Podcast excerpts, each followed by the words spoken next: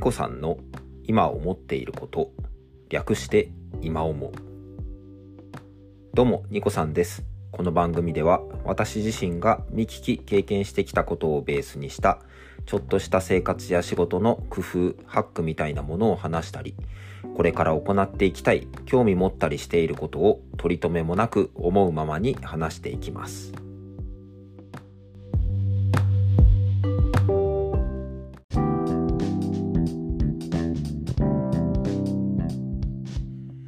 はい、ということで105回目4月15日の収録です。いつも聞いていただきまして本当にありがとうございます。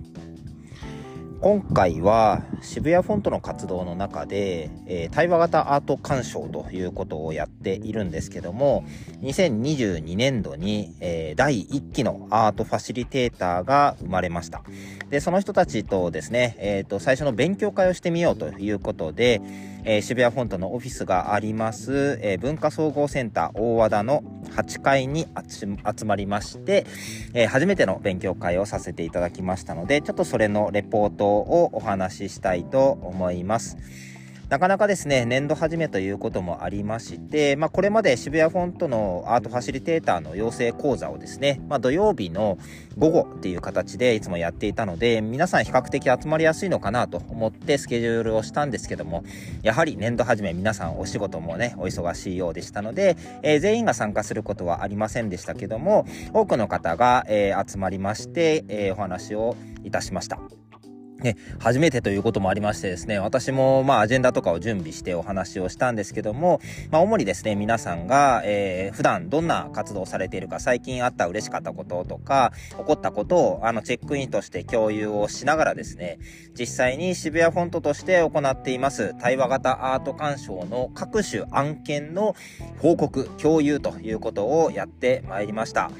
嬉しいことにですね、22年度末からですね、たくさんの、えー、お仕事をいただいておりまして、例えば子供たち向けにですね、子供食堂で実施をする。また、えー、学童ですね、放課後クラブと呼ばれる活動の中の一つのコンテンツとしてやらせていただく。はたまた、えー、企業の研修の中としてやらせていただく。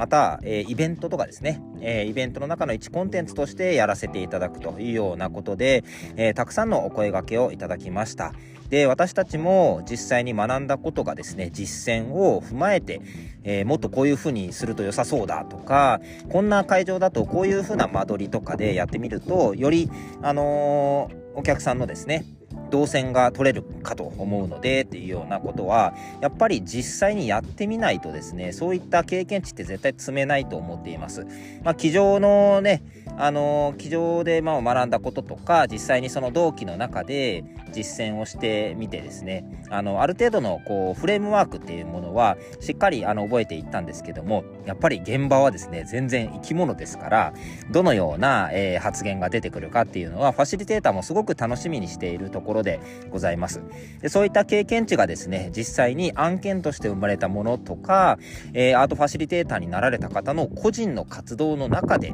えー、例えばこういったところから声をかけていただいたのでそこでやってみましたっていうような報告もありあのすごくあの活動の広がりが感じられた最初の勉強会でございました。はいで、まあ、この活動の内容はですね、しっかり Zoom の、えー、レコーディングをしまして、えー、同期の中ではですね、えっ、ー、と、 Slack でコミュニケーションをしておりますので、そちらでアーカイブをというような共有をさせていただきましたが、やっぱりライブで感じることって全然違うなと思っているので、まあ、これからですね、例えばその対話型アート鑑賞を学んでみたい。それもシブヤフォントが扱っているアートでやってみたいという方がいらっしゃいましたらですね、ぜひ私たちのこう仲間になっていただけるとすごく嬉しいなと思っております。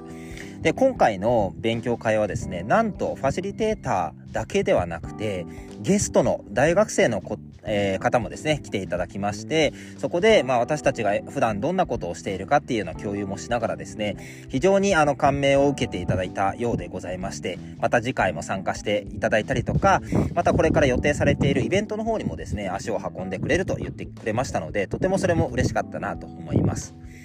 で、今回の勉強会の目玉はですね、そういったあの事例とか、これからの案件共有だけではなくて、取り扱おうとしているアートを、えー、新しいパターン作りましたということで、実際に、えー、講座の中では5枚のアートをしっかりあの学んでいくっていうことをしたんですけども、なんと、えー、プラス10枚のアートを、え学ぶ機会になりました。というのもですね、まあ、一つ一つのアートというのは、これを見ながら、こんなテーマで対話があったアート鑑賞できそうだねっていうことを、皆さんがね、アイデアを出し合うんですよね。最初から、こう、例えばその発案者ですとか、えー、渋谷フォントメンバーの方から、これでやってくださいっていう風に、あの、必ずしも言われるわけではなくて、アートって本当に様々な可能性を秘めていて、一つのこうやり方からヒントを得て、こういうあの話し方できるよねっていうものを新しくその場で開発していたような感覚でございました。まあ、そこで学ぶことによってですね、ああ、このアートで、あの、このメンバーで話してみるとすごく面白そうだなっていうようなシーンがいくつも浮かんできてですね、私自身もいろんな、え、案件の中で、あの、どんどん実践していきたいというふうに思うような勉強会でございました。まあ、あいにくの雨でしたけども、あの、皆さんが、あの、集まっていただいて、また共有できたことがとても嬉しく思います。次回の勉強会はですね、大体あの、クォーターに1回、3ヶ月に1回ぐらいで皆さんの共有していけるといいかなと思っておりますので、また次回のレポートもお楽しみにしてください。はい。ということで、今回は渋谷フォントアートファシリテーター勉強会をお裾分けということで、あの、中身をほとんど話しちゃったっていうような感じでございました。はい。興味がある方はですね、ぜひコメントとかいただけると嬉しいです。個人にしても団体にしても、できるのひらめきに出会えるような働きかけをしていきますし、もしこの番組をお聞きになられた方が、おっと思っていただけたのであれば、とても嬉しいです。それではまたいずれどこかで、バイバイ。